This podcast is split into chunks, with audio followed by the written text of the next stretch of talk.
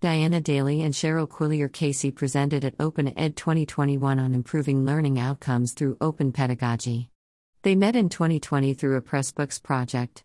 Daly is an iSchool assistant professor and head of iVoices Lab. Casey is an open education librarian.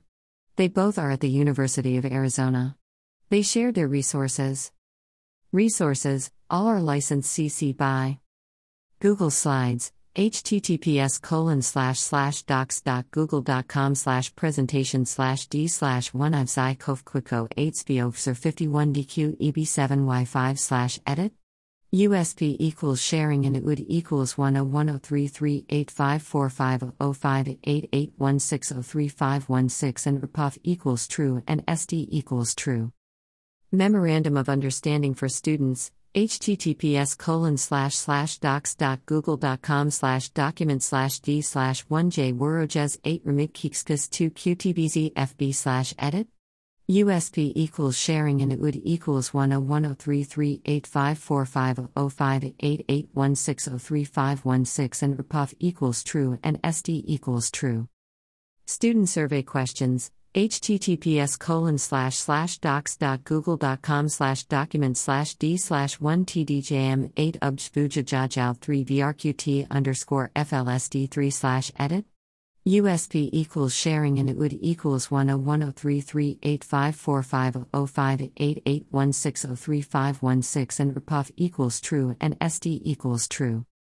Open Pedagogy Resources Handout. https://docs.google.com/document/d/1by3amsjamp.og/fayupflows xdksffhs/edit.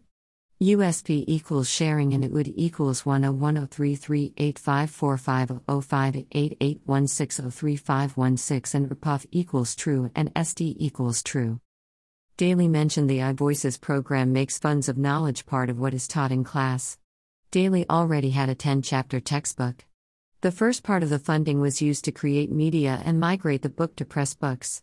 The Media Lab projects include instructions as video, text, and workshops.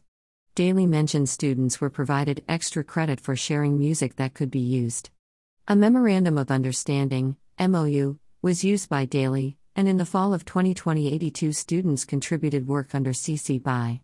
The grading team did not know about individual licensing decisions until after grades were submitted. I have to do a better job with this aspect and how to share information with students. In 2021, Daly offered to identification, and over 50% of participants selected this. However, Daly mentioned that this was time-consuming to edit products to remove identification. While time-consuming, Daly will continue the practice of offering to identification. The publish phase included organizing content for sharing through a podcast and the website. The stories are personal and thought-provoking. Student content was added to the book and glossary. The student videos clips that Daly shared were really well produced. As a researcher, Daly is studying the content produced by students and their interactions with social media. Casey analyzed the learning outcomes through anonymous surveys and quantitative and qualitative analyses. Students valued the use of open pedagogy practices used in the course. Between semesters, Daly improved the resources by adding more software options and instructions in additional formats. Themes were analyzed and the software deduced to identify themes. While responses to open education were generally positive, the negative comments revolved around technical challenges. Daly acknowledged the institutional support and collaboration with librarians. The paid team of student helpers sounds amazing. Both Casey and Daly acknowledged support from the Pressbooks team. During the question and answer discussion, Daly mentioned that students work on a single chapter on Pressbooks with their names to create their projects. They also created a collection of audio tracks for students to use. Wow! What an example of collaboration between media creators, librarians, and instructors to empower students to create. How did one instructor introduce open pedagogy, create a textbook with rich media produced by students, and increase learning outcomes? Photo by KaboomPix. Com on Pexels.com.